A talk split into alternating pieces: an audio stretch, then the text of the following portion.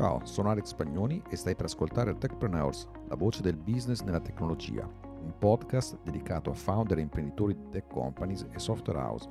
Techpreneurs nasce dalla mia esperienza diretta come imprenditore tecnologico, consulente e fractional CTO e ha l'obiettivo di condividere strategie, tattiche e consigli pratici per gestire un business tech anche senza conoscenze tecnologiche.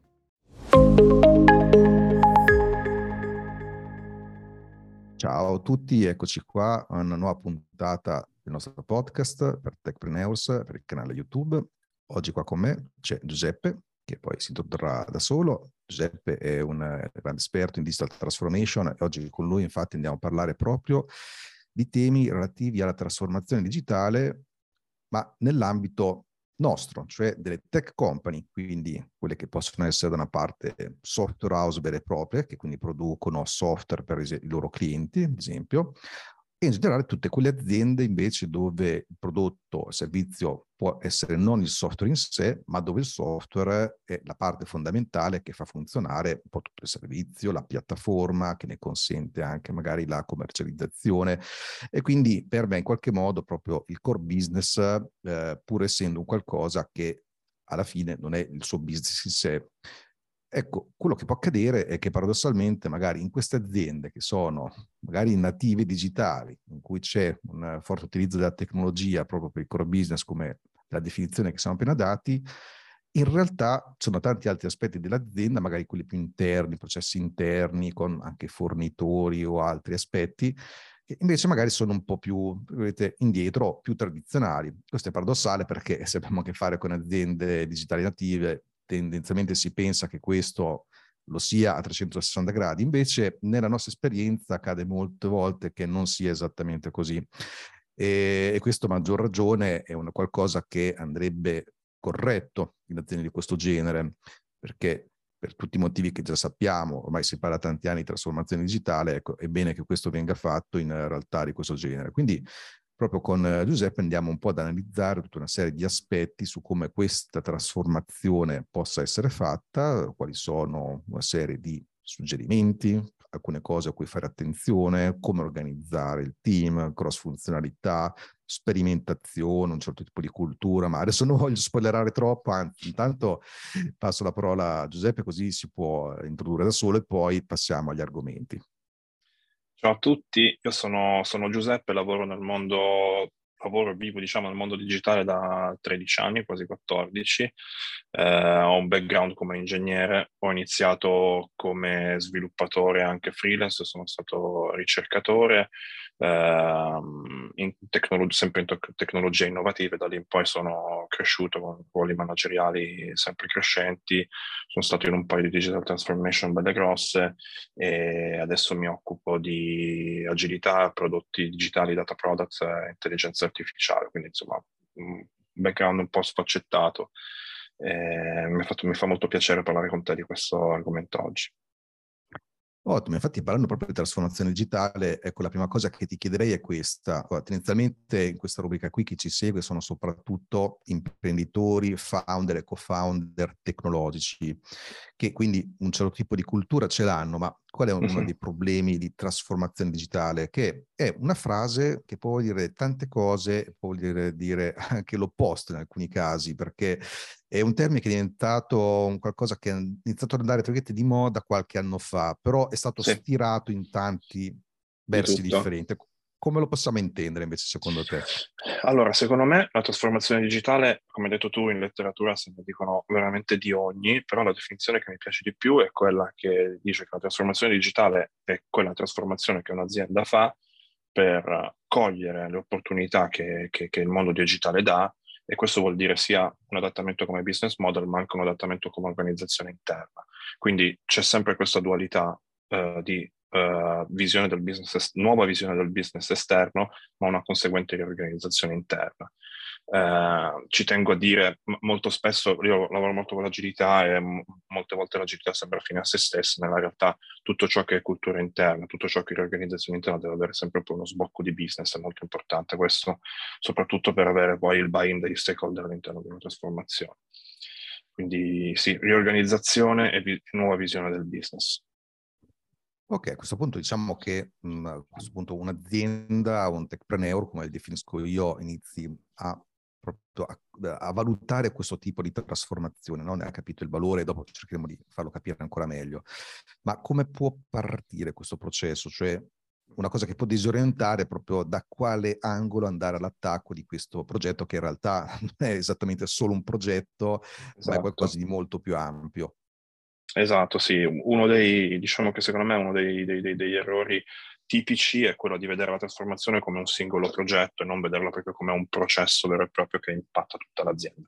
Sicuramente, eh, sicuramente bisogna partire dal piccolo, Sembra strano perché molte volte le, le, le, aziende tecnologiche, per come intendiamo noi, sono aziende che tipicamente molto spesso sono floride, quindi hanno anche la possibilità di uh, investire. Uh, il mio consiglio è sempre partire dal piccolo, anche perché tipicamente nelle trasformazioni la gente culturalmente non è abituata a lavorare in un nuovo modo, che è quello per esempio dei cross-functional team, uh, e quindi c'è un certo ramp-up delle efficienze ed è meglio farlo nel piccolo. Ecco. Um, quindi secondo me uh, il, il, primo step da fare è cercare di individuare qual, qual è l'area che, che, può avere la, la, il miglioramento più, più, facile. Tipicamente sono per esempio un nuovo progetto, il disegno di un nuovo prodotto o per esempio un business model leggermente diverso che vada, non so, verso la personalizzazione del, del prodotto finale. E, um, la mia idea è di capire qual è questa, diciamo, quest'area dove si può avere l'impatto e costruire un cross-functional team attorno a quest'area. Um, come cross-functional team intendo un team di persone che sono indipendenti, hanno la possibilità di lavorare end-to-end uh, attorno al problema che stanno affrontando. Uh, com- come, vedi, come, vedi, non ho ancora parlato di nuove tecnologie, sto parlando più che altro di una, di una nuova mentalità.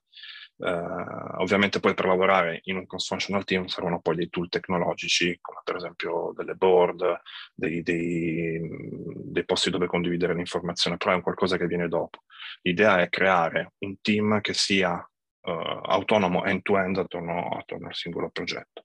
E questo per me è il primo step, è il, il passo più piccolo che si possa fare per una trasformazione digitale che abbia un senso. Tra l'altro questo qui dei team cross-funzionali, paradossalmente, è un qualcosa che se ci, ci, limitiamo un po' a quella definizione no, che abbiamo dato prima di tech company, ecco, spesso in realtà eh, già c'è eh, nella parte tech, perché quello esatto. che un po' ignorano molte volte no? un po questi techpreneur, founder che hanno un'estrazione un po' meno tecnologica, pur avendo una forte eh, funzione tech all'interno, e che a un certo punto, se l'azienda si è ingrandita, eh, ha un è normale che proprio il reparto tech si organizzi in molti casi proprio per team cross funzionali. E quello che accade spesso è che proprio è questa parte qui che è molto avanti e il resto dell'azienda esatto. è molto indietro. Esatto. infatti è un fenomeno che questo si ripete molto spesso. Non so se anche un po' nella tua esperienza hai notato sì. cose di questo genere. Assolutamente sì. Diciamo che chi lavora, uh, chi lavora col software, diciamo sviluppatori, ma, no, ma, ma, non solo, ha una certa attitudine a lavorare, a lavorare in maniera cross-funzionale, cioè c'è un esperto di una certa area, c'è un esperto di un'altra area, viene, viene, facile ed è anche la tecnologia che permette di, diciamo, stimola questa, questa collaborazione. Poi con i framework attuali che ci sono di sviluppo è assolutamente necessaria questa collaborazione. Diventa assolutamente diverso e non naturale quando nel cross-functional team ci deve essere per esempio un legal, un esperto di marketing, un esperto di, non so, di produzione, cioè di, di, di deployment, eh, oppure un subject matter expert, cioè un esperto, non lo so, di qualcosa che non sia digitale, però l'azienda ci lavora intorno. Nel mio caso lavoro in Nokia, per esempio un esperto di telecomunicazioni. Eh, tutto questo risulta poco naturale, cioè risulta poco naturale, bisogna imparare un nuovo linguaggio, nel senso che un legal ovviamente non potrà parlare in un linguaggio tecnico magari abituato uno sviluppatore, eh, bisognerà trovare un, nuovo linguaggio, secondo me c'è sempre del training da fare, non si può dare per scontato che funzioni subito dal primo giorno, però è questa la strada, perché un team cross-funzionale che è creato in questo modo, che è autonomo, eh, end-to-end all'interno del progetto, è assolutamente veloce, che è quello che nelle tecnologie iniziali eh, importa di più.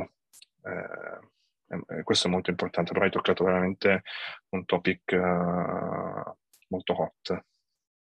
Sì, tanto infatti dopo sarà bello vedere anche quali sono alcune possibili sfide proprio in quest'area, però ecco, visto che è venuto fuori proprio tutta una serie di ruoli no, che hai iniziato a citare, eh, mi chiedevo con te a questo punto, parlando appunto di trasformazione digitale, se ci deve essere un ruolo all'interno dell'azienda, che può essere una persona interna, un consulente, eccetera, che eh, può portare avanti una, un processo di questo genere, nel senso che se ci pensiamo, quando parliamo anche qui di aziende tecnologiche, escono fuori tanti tipi di ruoli apicali, che sono quelli, ad esempio, da una parte del Chief Technology Officer, che è una fetta di mondo che conosco molto bene col sito Mastermind, ma poi ci sono anche i Chief Information Officer, ci sono i Chief Innovation Officer, ci sono i Chief Digital Officer, eccetera, eccetera. Poi a seconda del contesto possono avere anche nomi diversi, possono certo. essere appunto persone interne, esterne.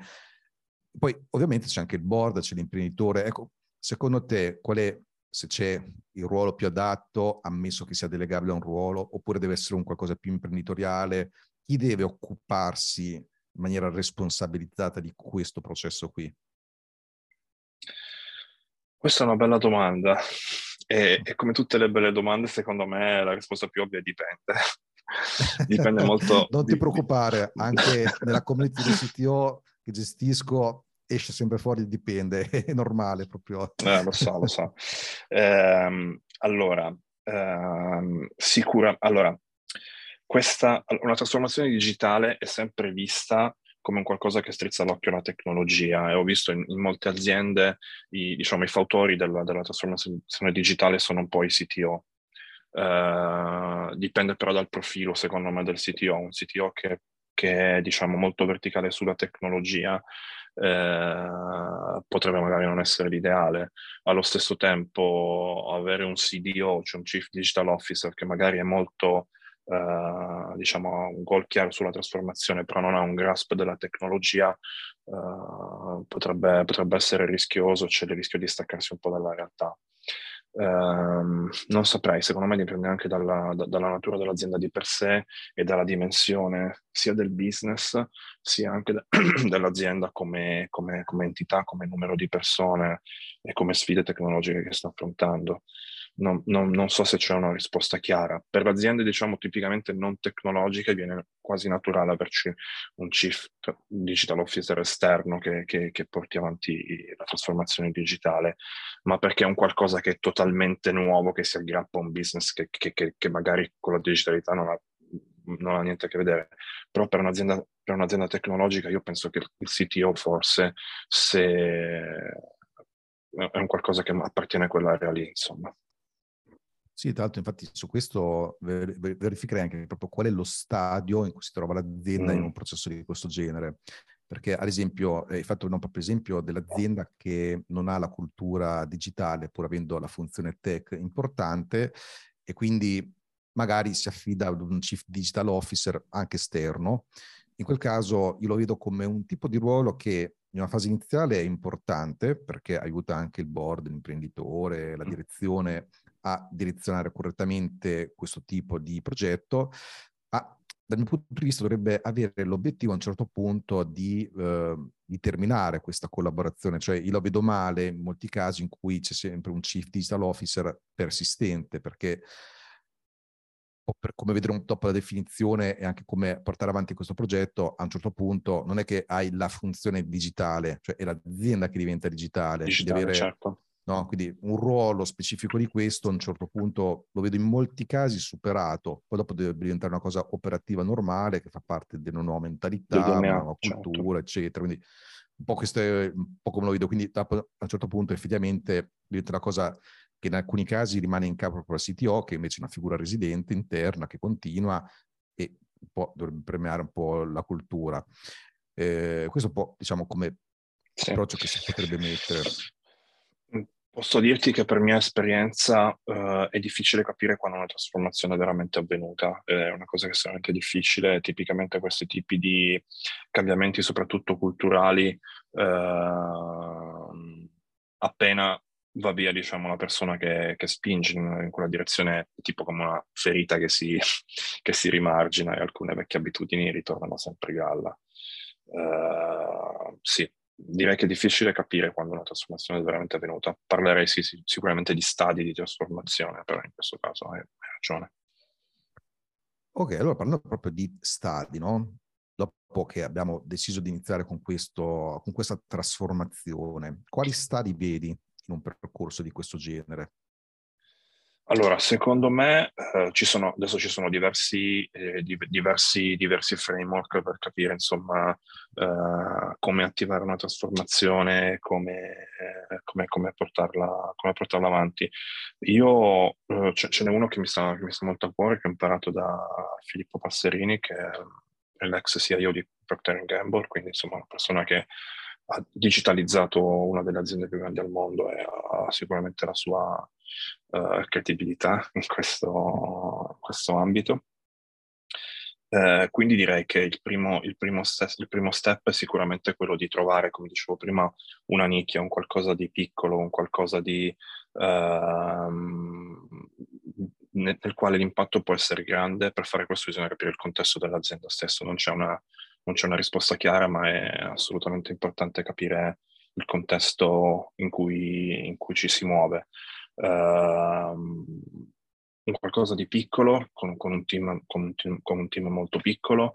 Uh, in questo momento, secondo me, quello che dovrebbe guidare la persona che guida la trasformazione è l'entusiasmo, cioè uh, di resistenze ce ne saranno milioni, è, è, l'inizio di una trasformazione anche avendo il buy-in del board Uh, ci sono sempre un po' di resistenza al cambiamento, quindi in questo momento uh, quello che importa è averci un, un, forte entusiasmo, la voglia di prendere un po' di uh, porta in faccia e sicuramente il linguaggio da utilizzare in questo, in questo momento è il pitch, cioè avere delle frasi ad effetto o comunque ri- riuscire a spiegare in poche parole quello che si vuole fare. Ecco questo secondo me è importante. Quindi questa è proprio la fase iniziale, capire qual è la nicchia nella quale si può lavorare per prima, che possono essere, ce ne sono veramente tantissime, per esempio un miglior, un miglior utilizzo dei dati, uh, piuttosto che la creazione di un prodotto che magari è un po' più customer centric.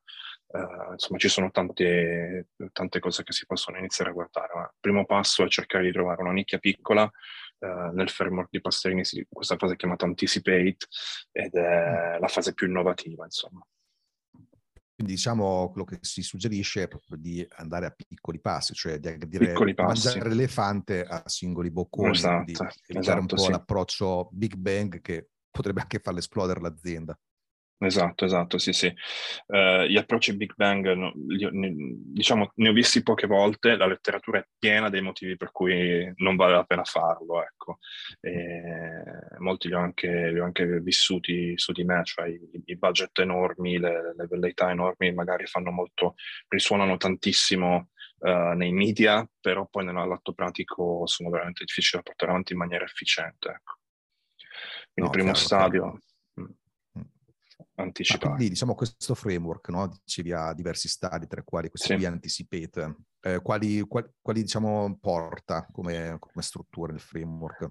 Allora, il primo stadio è quello del, del, insomma, del, dell'anticipate, quello che Filippo chiama, chiama anticipate, il secondo stato è il validate, cioè creare effettivamente eh, POC, MVP e tutto ciò che, che, che prova che, che, l'intuizione che sta alla base ha, ha un senso qui è il regno dell'agilità, mm. vabbè, eh, ça va sans dire, eh, un qualcosa di iterativo che, che, sia iterativo, che sia focalizzato all'iniziare in piccolo e averci del valore ad ogni iterazione, per quanto adesso possa sembrare banale parlarne, però per molte aziende non è ancora, uh, non è ancora la normalità, non è, non è ancora la normalità. Eh, sicuramente c'è una grossa fetta di, di, management degli stakeholder che va fatta in questa fase, settare le aspettative, ma anche capire quali sono le, le, le, reali, reali, aspettative. Eh, ed è sempre importante capire, cercare di valutare grazie all'agilità che si sta andando nella direzione giusta. Quindi il secondo step direi che è la validazione dell'idea. Beh, già dire che anche semplicemente questi due primi step eh, hanno un sacco di tanti punti che potrebbero essere approfonditi ciascuno, aprirebbero un mondo. Ad esempio, no, fa parlare della, del concetto iterativo, ecco una cosa che spesso viene ignorata, anche qui dalla mia esperienza, e cosa si intende per iterativo a questo punto, cioè qualcosa che eh, porta a lavorare appunto a iterazioni, a cicli, no? Ad esempio, anche sì. questo qui proviene dal mondo dello sviluppo software, è nato sì. anni fa, no? Con diversi framework uh, di gestione organizzativa, tipo ad esempio Scrum, no? Quindi Scrum, certo. cicli mensili, bisettimanali, settimanali. Una cosa che, uh, che contraddistingue questo approccio è la anche incrementalità, quindi esatto. interattività e incrementalità, incrementalità, quindi vanno di pari passo perché l'idea non è quella di eh, avere una iterazione di lavoro che diciamo, genera un pezzettino che però non è funzionante. Esatto. Dovrebbe essere a incrementi progressivi, quindi ogni iterazione dovrebbe produrre un risultato potenzialmente utilizzabile, consegnabile. Utilizzabile. Questa è una cosa che appunto nel mondo tech lo si dà per scontato, ma per quello che sono i referenti anche che adesso ci staranno ascoltando, non è così tanto effettivamente ben compreso e qui fa molto la differenza di nuovo perché eh, questo è anche un modo per avere un'innovazione, una trasformazione che è tangibile, appunto tangibile. a piccoli passi, senza dover attendere i classici sei mesi, un certo. anno, due anni, e poi magari quello che è stato portato è sbagliato. Cioè, questo è un continuo test che porta ad avere un po' anche quell'agilità che dicevi prima. Quindi mi ha fatto molto piacere, insomma, sentir parlare anche di MVP, di POC, eccetera, perché anche questi qui sono termini che derivano molto sempre da prodotti digitali, software, sviluppo sì. software, no? Ecco, applicarli anche alla trasformazione digitale, in effetti, secondo me è un approccio molto, molto interessante. Ecco, ad esempio, questo framework che hai citato, personalmente non lo conoscevo, ma in base a come lo stai descrivendo, direi che eh, fenomenale, ecco, portare la stessa audience differente, eh, perché sono gli imprenditori, ecco, questo qui a me piace molto, insomma. Quindi, fatti, diciamo, questi due passaggi principali, no? Anticipare, validare, c'è qualche altro passaggio, qualche altro stadio? Sì. Questi qui. Okay. Quindi, diciamo, siamo in uno stato in cui abbiamo avuto un'ottima intuizione, abbiamo creato uh, un cross-functional team ad- attorno a questa idea e abbiamo provato che questa idea ha, ha un senso e ha dei risvolti di business positivi. Quindi non, non abbia, cioè, siamo arrivati in questo, in questo, stato qua dove l'idea è concreta.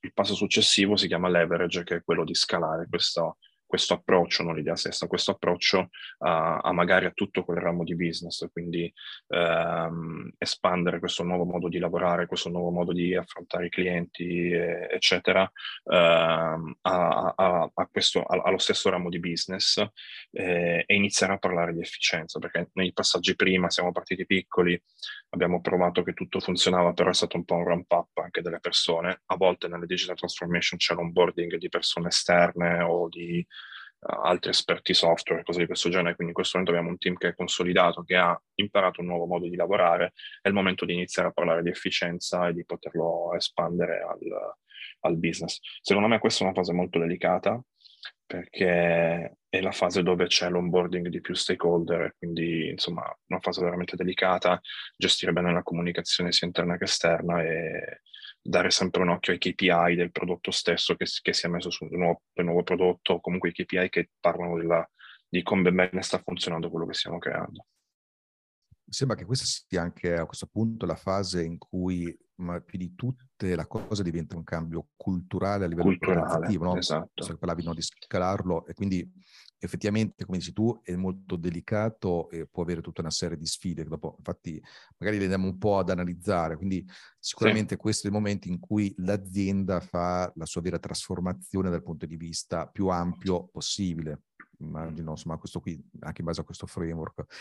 Ehm, volendo fare un po' anche degli esempi di cosa potrebbe essere trasformato digitalmente in un'azienda? No? Hai qualche caso, qualche esempio che possiamo portare per far capire in maniera anche pratica cosa può essere fatto per migliorare l'azienda da questi punti di vista, anche singoli casi, singoli progetti, non per forza l'intera azienda. Ecco.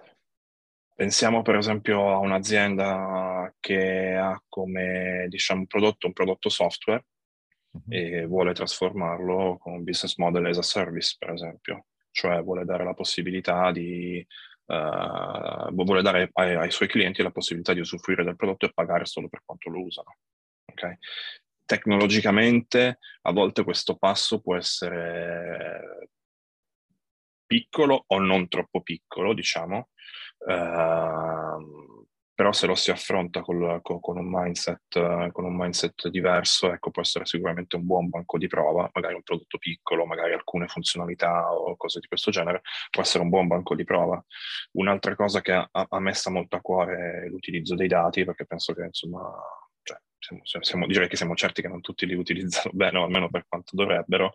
Eh, già per esempio poter analizzare bene i dati del, del, del mercato, creare una single source of truth dei dati, eh, cioè utilizzare al meglio i dati o creare delle, delle dashboard che danno fuori de, degli insight sui dati stessi è anche un, un, un, un ottimo, diciamo, campo di battaglia dove far sperimentare un cross-functional team dove non solo bisogna analizzare i dati, ma anche dargli un significato. Ecco. Quindi il, il cross-functional team diventa veramente corale e può essere, può essere un, altro, diciamo, un, altro progetto che, un altro progetto interessante.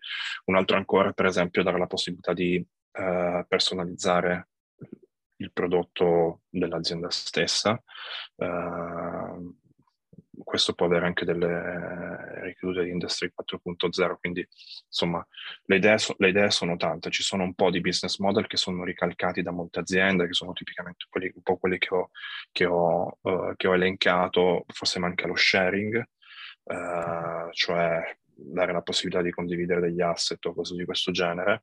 Uh, ci sono dei business model che sono ricalcati Uh, secondo me vale la pena esplorare insomma, le, le, le, idee che ci sono sul mercato e provare a declinarle all'interno dell'azienda partendo dal piccolo. Ecco.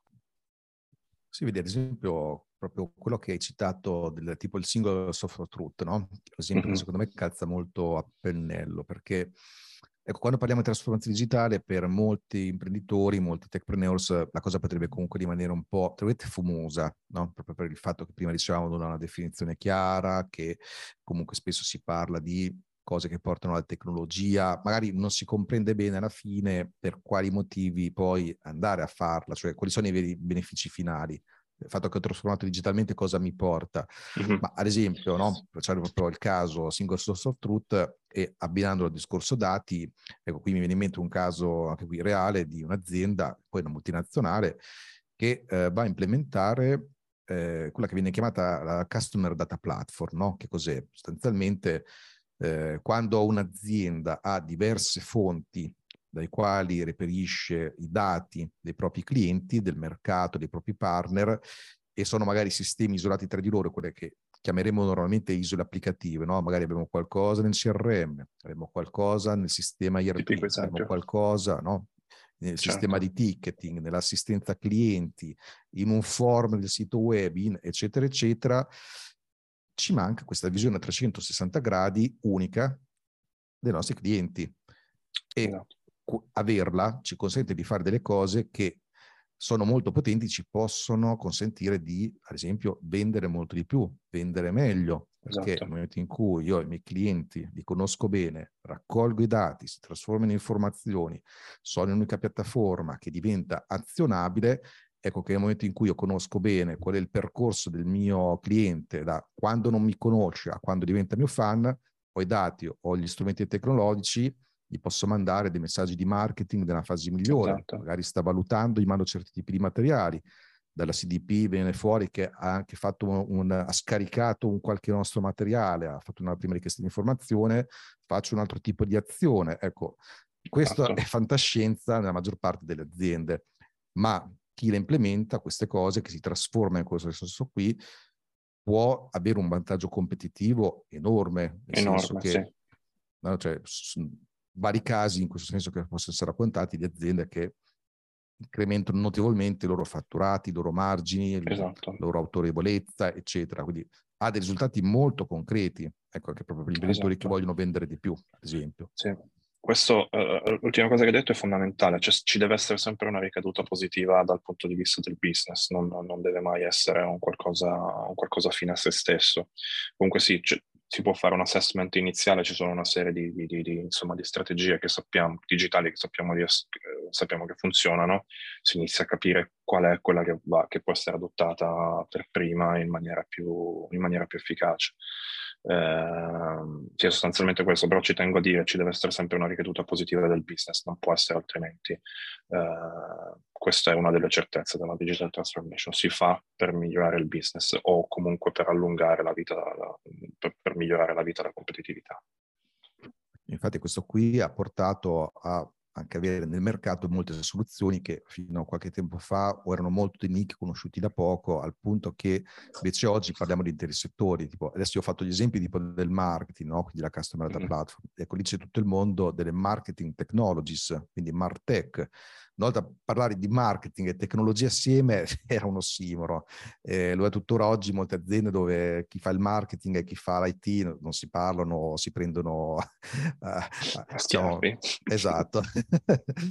Invece l'unione di queste cose ha fatto delle differenze e ce l'abbiamo il Martech, abbiamo il MadTech, abbiamo l'EdTech, abbiamo tutte queste cose per le quali le aziende iniziano ad avere un loro stack tecnologico, anche se non sono delle vere e proprie tech company, a maggior esatto. ragione un'azienda che è tech company. Quindi queste cose effettivamente ci sono, sono importanti, sono ancora ignorate da molte aziende, soprattutto in Italia, ma facendo un reale percorso di trasformazione digitale di questo tipo, portare risultati enormi. Ecco, questo no, sono certo, assolutamente certo. d'accordo.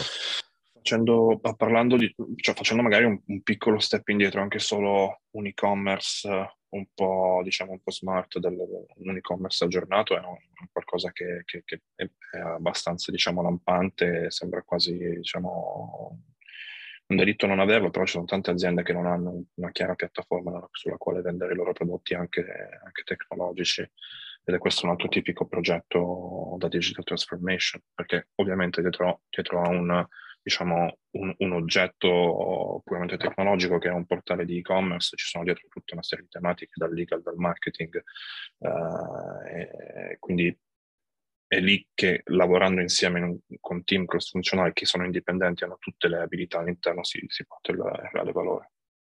Vero, vero, assolutamente. Anche qui ritorna poi con l'utilizzo dei dati o anche l'esempio stesso della CDP, anche in un e-commerce. Nel mm-hmm. senso che se noi pensiamo al classico e-commerce, ecco, questo qui è un errore che molte aziende potrebbero fare nel loro percorso di trasformazione. Um, mettere online la vendita di prodotti e servizi che eh, sono venduti in maniera tradizionale, pur magari avendo dietro una piattaforma tecnologica. Ecco, mettono tutto a catalogo direttamente a front-end, senza però usare dei dati e usare dei funnel, cioè dei percorsi forzati per i loro clienti basati sul loro comportamento. Ecco, nel momento in cui con una, ad esempio una CDP, no, volendo rifare di nuovo l'esempio di prima, quindi un CRM che ha la marketing automation fatta per bene, anche quell'e-commerce non è semplicemente una vetrina generica di cose che alla fine non potrebbe avere poco successo se non è gestito in un certo modo, ma ad esempio, abbiamo per dire magari una selezione limitata di prodotti che ci fanno la front-end, poi capiamo i nostri clienti cosa fanno, in quale percorso sono, gli proponiamo altre cose, dei servizi di back-end, un'area riservata dell'e-commerce che non è visibile online, dove può acquistare altre cose, li portiamo verso di noi con dei percorsi. Ecco, avere i dati, avere l'azienda che ragiona in maniera digitale ci porta a fare questo, se no potrebbero fare la fine dei mille e-commerce che vengono aperti ogni settimana e che poi vengono chiusi dopo un po' perché sì, sono stati soltanto un costo. Ecco. Quindi, no, no, certo, questo qui certo. appunto è di nuovo per evitare di pensare che una singola soluzione tecnica barra tecnologica faccia trasformare l'azienda, cioè non sono singoli silo, proprio un approccio culturale organizzativo completamente esatto. diverso di questo. Esatto. E, ecco, su questo infatti ti volevo chiedere un po' di cose. Cioè, adesso abbiamo fatto un po' di esempi, abbiamo fatto capire come è strutturato questo punto in base a questo framework, un processo di trasformazione digitale. Eh, abbiamo anche lanciato là qualche int, tipo il discorso del team cross funzionale, eccetera, eccetera.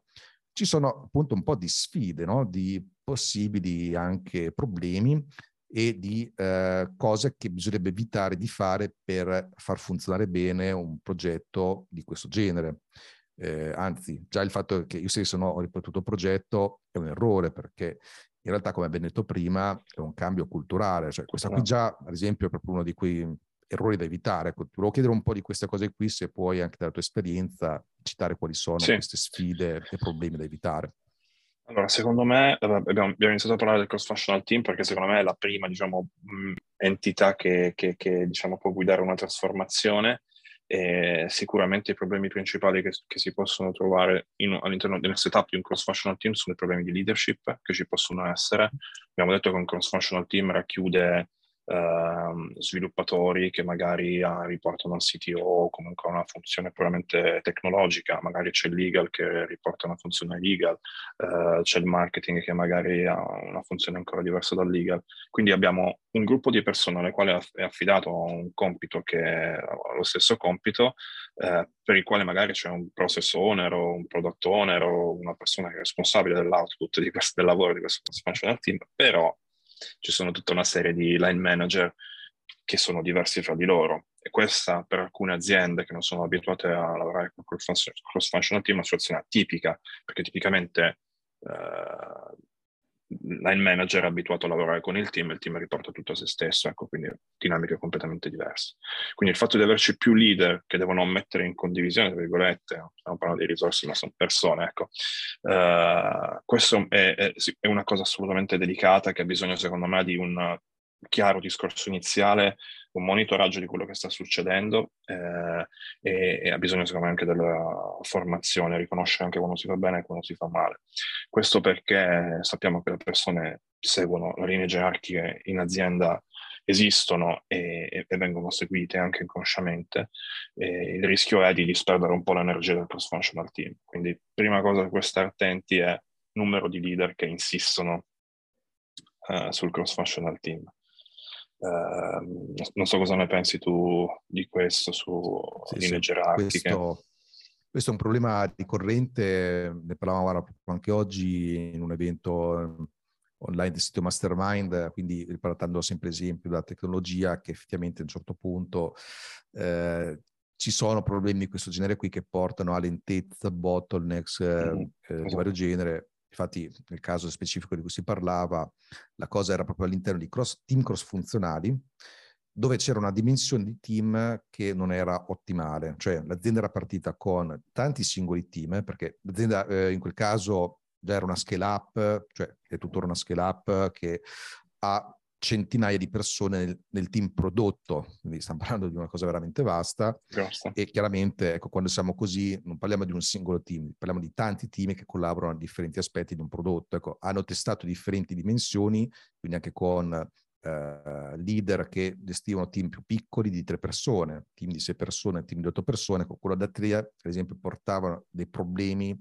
di leadership importanti perché poi l'overhead organizzativo era veramente troppo, c'erano line mm. manager da una parte, eh, gestori di questi team dall'altra, diventava un problema anche di comunicazione che poi portava anche a livelli intermedi di, di a loro volta di manager, cioè un qualcosa che alla fine è stato un pochino smantellato aumentando le dimensioni di team riducendo tutta questa parte qui di, di leadership e portandola in maniera molto più efficace. Ecco, quindi effettivamente questi qui sono tutti temi da considerare, soprattutto poi quando abbiamo dei team cross funzionali che poi all'interno parlano anche linguaggi differenti, con culture esatto. interne differenti. Un, altro, un altro tipico problema è il problema del budget, nel senso sì. che quando ci sono tante, cioè c'è l'IT, c'è il legal, c'è il marketing, ma che budget si usa, chi mette i soldi, eh, è il budget mio, il budget tuo, ecco questo è anche un altro, un altro problema che può creare bottleneck, come, parlavo, come, come dicevamo prima. Uh, secondo me la soluzione a questo è, mentre prima parlavamo di un assessment iniziale, training, monitoraggio delle, de, insomma, dell'andamento, qua secondo me serve un, un chiaro agreement all'inizio e ne parlavamo anche un po' su, sul CTO Mastermind qualche tempo fa su come allocare il budget per i vari, per, per i vari prodotti, quanto alloco, quanto non alloco. Ecco, qua l'idea secondo me è capire qual è il budget che possiamo permetterci di, di utilizzare e cercare di massimizzare l'utilizzo di questo budget. Uh, però sono discorsi che devono avvenire prima, uh, non in corsa, perché in corsa è veramente poi strozzante per il team. Ecco. Sì, infatti questo qui andrebbe messo in una sorta di checklist eh, da, da sfruttare prima di far partire un, un, processo di questo genere. Effettivamente ecco, potremmo proprio realizzarlo un giorno una checklist di questo mm-hmm, genere, sì. così sarebbe interessante. Diventa, ecco, no, infatti, ecco, riciclando insomma, le esperienze, i problemi visti, eh, quello potrebbe essere qualcosa che può dare il boost a certe situazioni. Ecco, no, sicuramente era questo che hai detto, il budget in effetti è un altro di quei sintomi che la cosa non è stata impostata correttamente. Mm-hmm. E quindi su questo assolutamente sono d'accordo. C'è qualche altro aspetto che secondo te va considerato, altre sfide potenziali? Secondo me, ehm, tornando, stanno sempre intorno al cross-functional team, secondo me sono i silos di informazioni che si possono creare, del tipo, non so, IT ha un certo tipo di informazioni che, che non vuole per qualsiasi motivo, anche inconscio, magari non condividere con con, con i legal o comunque con un'altra parte dell'azienda, questo per mille motivi. Eh, ecco, questi silos secondo me sono anche un qualcosa che possono rallentare l'andamento del team e che vanno, insomma, cioè, per, quel, per, quello che è possibile, vanno ricon- riconosciuti. Ed è per questo che parlo sempre di training, perché comunque bisogna anche insegnare alle persone di riconoscere queste tendenze al protezionismo delle informazioni e cercare di, insomma, di superarle, ecco. No, chiaro. Tra l'altro anche su temi correlati mi viene in mente anche questa cosa qua che eh, un po' no, come il discorso corrisfunzionale per molte aziende è qualcosa di nuovo, no? per il quale ormai c'è una letteratura consolidata, ci sono tanti mm-hmm. modi di gestione e così via.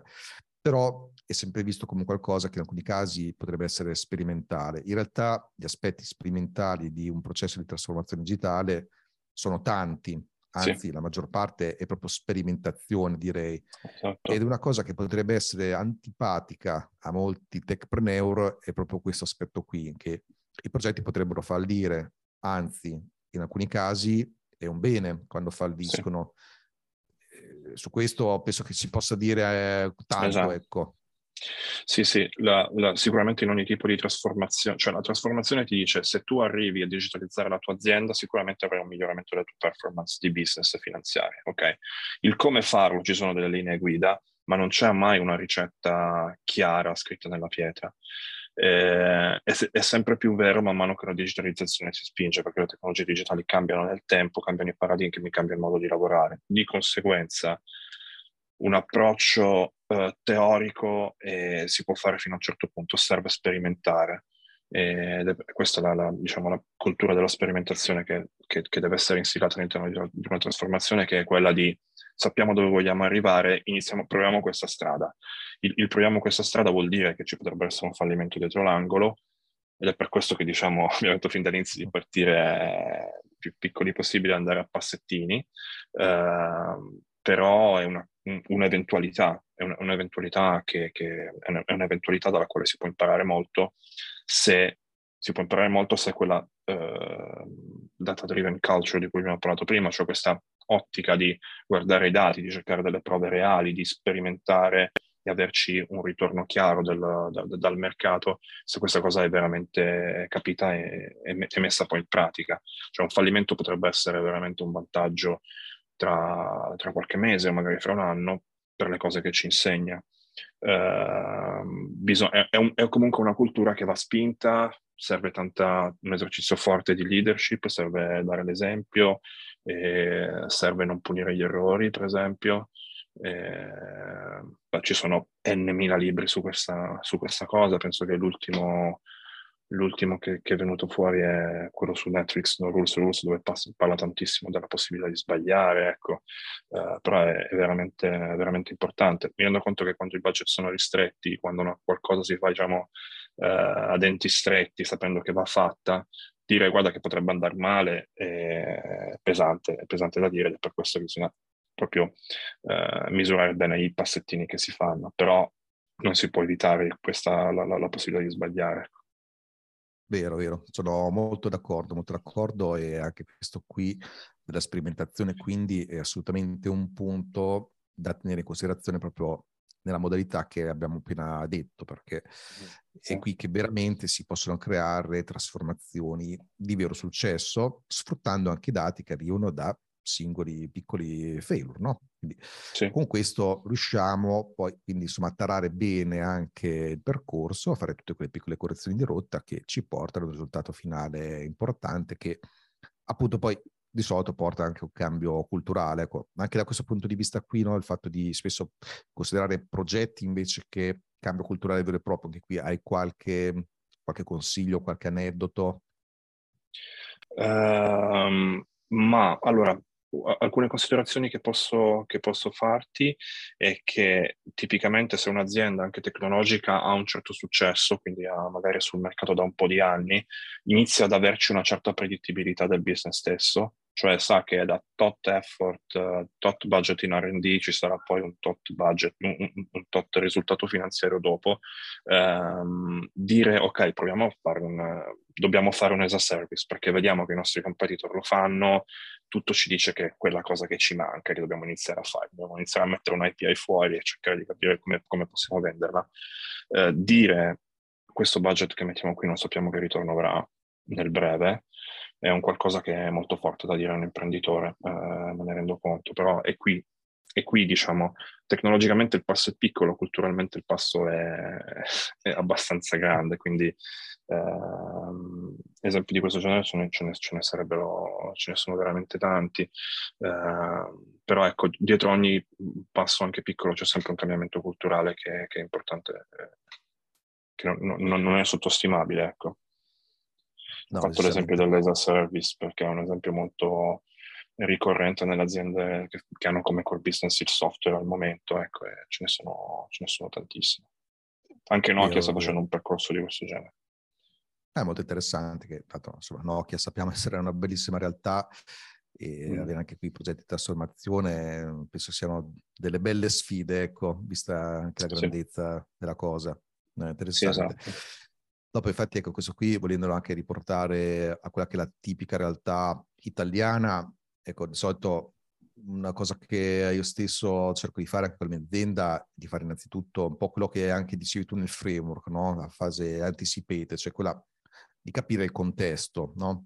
Quindi innanzitutto va fatta una fotografia, io questo lo faccio esempio nel contesto di un check-up vero e proprio in cui si va a tagliare a fettine l'azienda sotto una serie di aspetti, di, di punti che ormai sono stati diciamo, standardizzati sotto alcuni aspetti, da ricapire quali sono le cose che vanno bene, quelle che invece non vanno bene, di cui spesso non c'è cognizione. No? Quindi, cioè, è un po' proprio come il check-up che si fa anche dal punto di vista medico, no? Cioè, uh-huh. A un certo punto lo si fa anche regolarmente, anche se sembra che sia tutto a posto, anche per capire, ma non è che c'è qualche cosa che in realtà ancora non, non sento, certo. non ho il sintomo, ma invece va curato prima che diventi troppo tardi.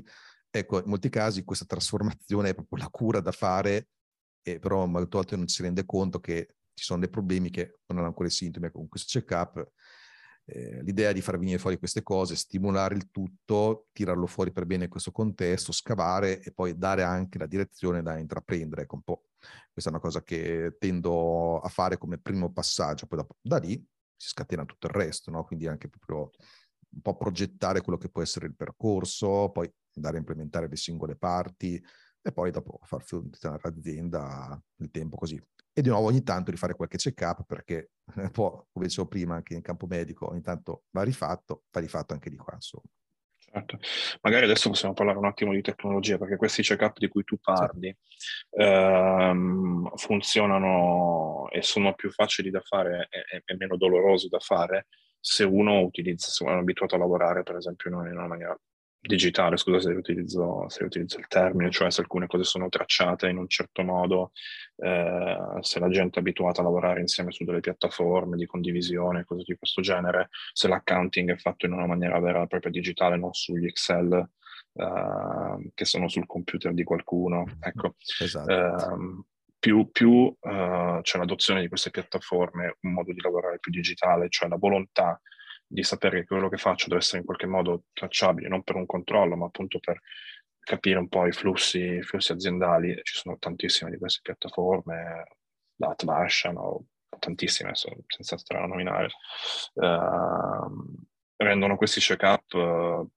totalmente indolori e assolutamente c'è cioè, possibile fare delle dashboard quotidiane uh, su, su, sull'andamento di tutto, cioè, ed è possibile anche trovare delle correlazioni tra uh, andamenti di business e, e, altri fattori di cui correlazioni che nessuno avrebbe mai pensato. Ecco. Uh, però sì, è, è, questa cosa, la parola del check-up mi, mi, risuona molto e ha molto a che fare con, con il modello digitale. Sì, sì, poi infatti dopo poter disporre di certi dati, sicuramente il check-up lo, mm-hmm. veramente lo facilita tantissimo, questo lo confermo anche io. Bene Giuseppe, direi che abbiamo sviscerato bene tutta una serie di aspetti proprio relativi mm-hmm. alla trasformazione digitale in ambito tech company, con le specificità del caso, quindi a questo punto, e tra da una parte il framework e dall'altra quali sono sfide, problemi da tenere in considerazione, penso che siamo riusciti a creare almeno quel tot di cultura necessaria per far innescare un po' eh, questo tipo di, di, ragionamenti all'interno dell'azienda. Ecco. Di curiosità. Quindi, ecco, no, speriamo infatti che insomma chi eh, ne ha bisogno ascolti questo contenuto e poi porti eh, in azienda un'idea di questo genere perché può avere dei risultati veramente grandi. Ecco. È dimostrato tante volte, abbiamo tu e io tante dimostrazioni in questo senso, quindi da questo punto di vista qui, eh, io intanto ti ringrazio per aver partecipato con me a questa, a questa puntata. Grazie a te Alex per avermi invitato. Podcast del video. E poi sicuramente avremo occasione anche di riparlarne, di riportare il tema eh, un po' alla community che ci segue. Eh, magari mm. se poi ci arriva anche qualche domanda, poi magari faremo anche qualche cos'altro dedicato per rispondere un po' alle varie curiosità. Quindi a questo punto, grazie di nuovo Giuseppe, alla prossima. Grazie a te, grazie a tutti. A presto. Ti sembra di non avere il controllo sul tuo team di sviluppo? Bug, scadenze non rispettate, incomprensioni continue, problemi molto comuni, ma non per questo meno pericolosi. Per fortuna puoi fare qualcosa. Scarica il report 3 soluzioni ai principali problemi dei team di sviluppo, scritto da Alex Pagnoni, attingendo alle sue esperienze dirette da Techpreneur. Per scaricarlo vai su www.accelerant.it, lo trovi nella sezione report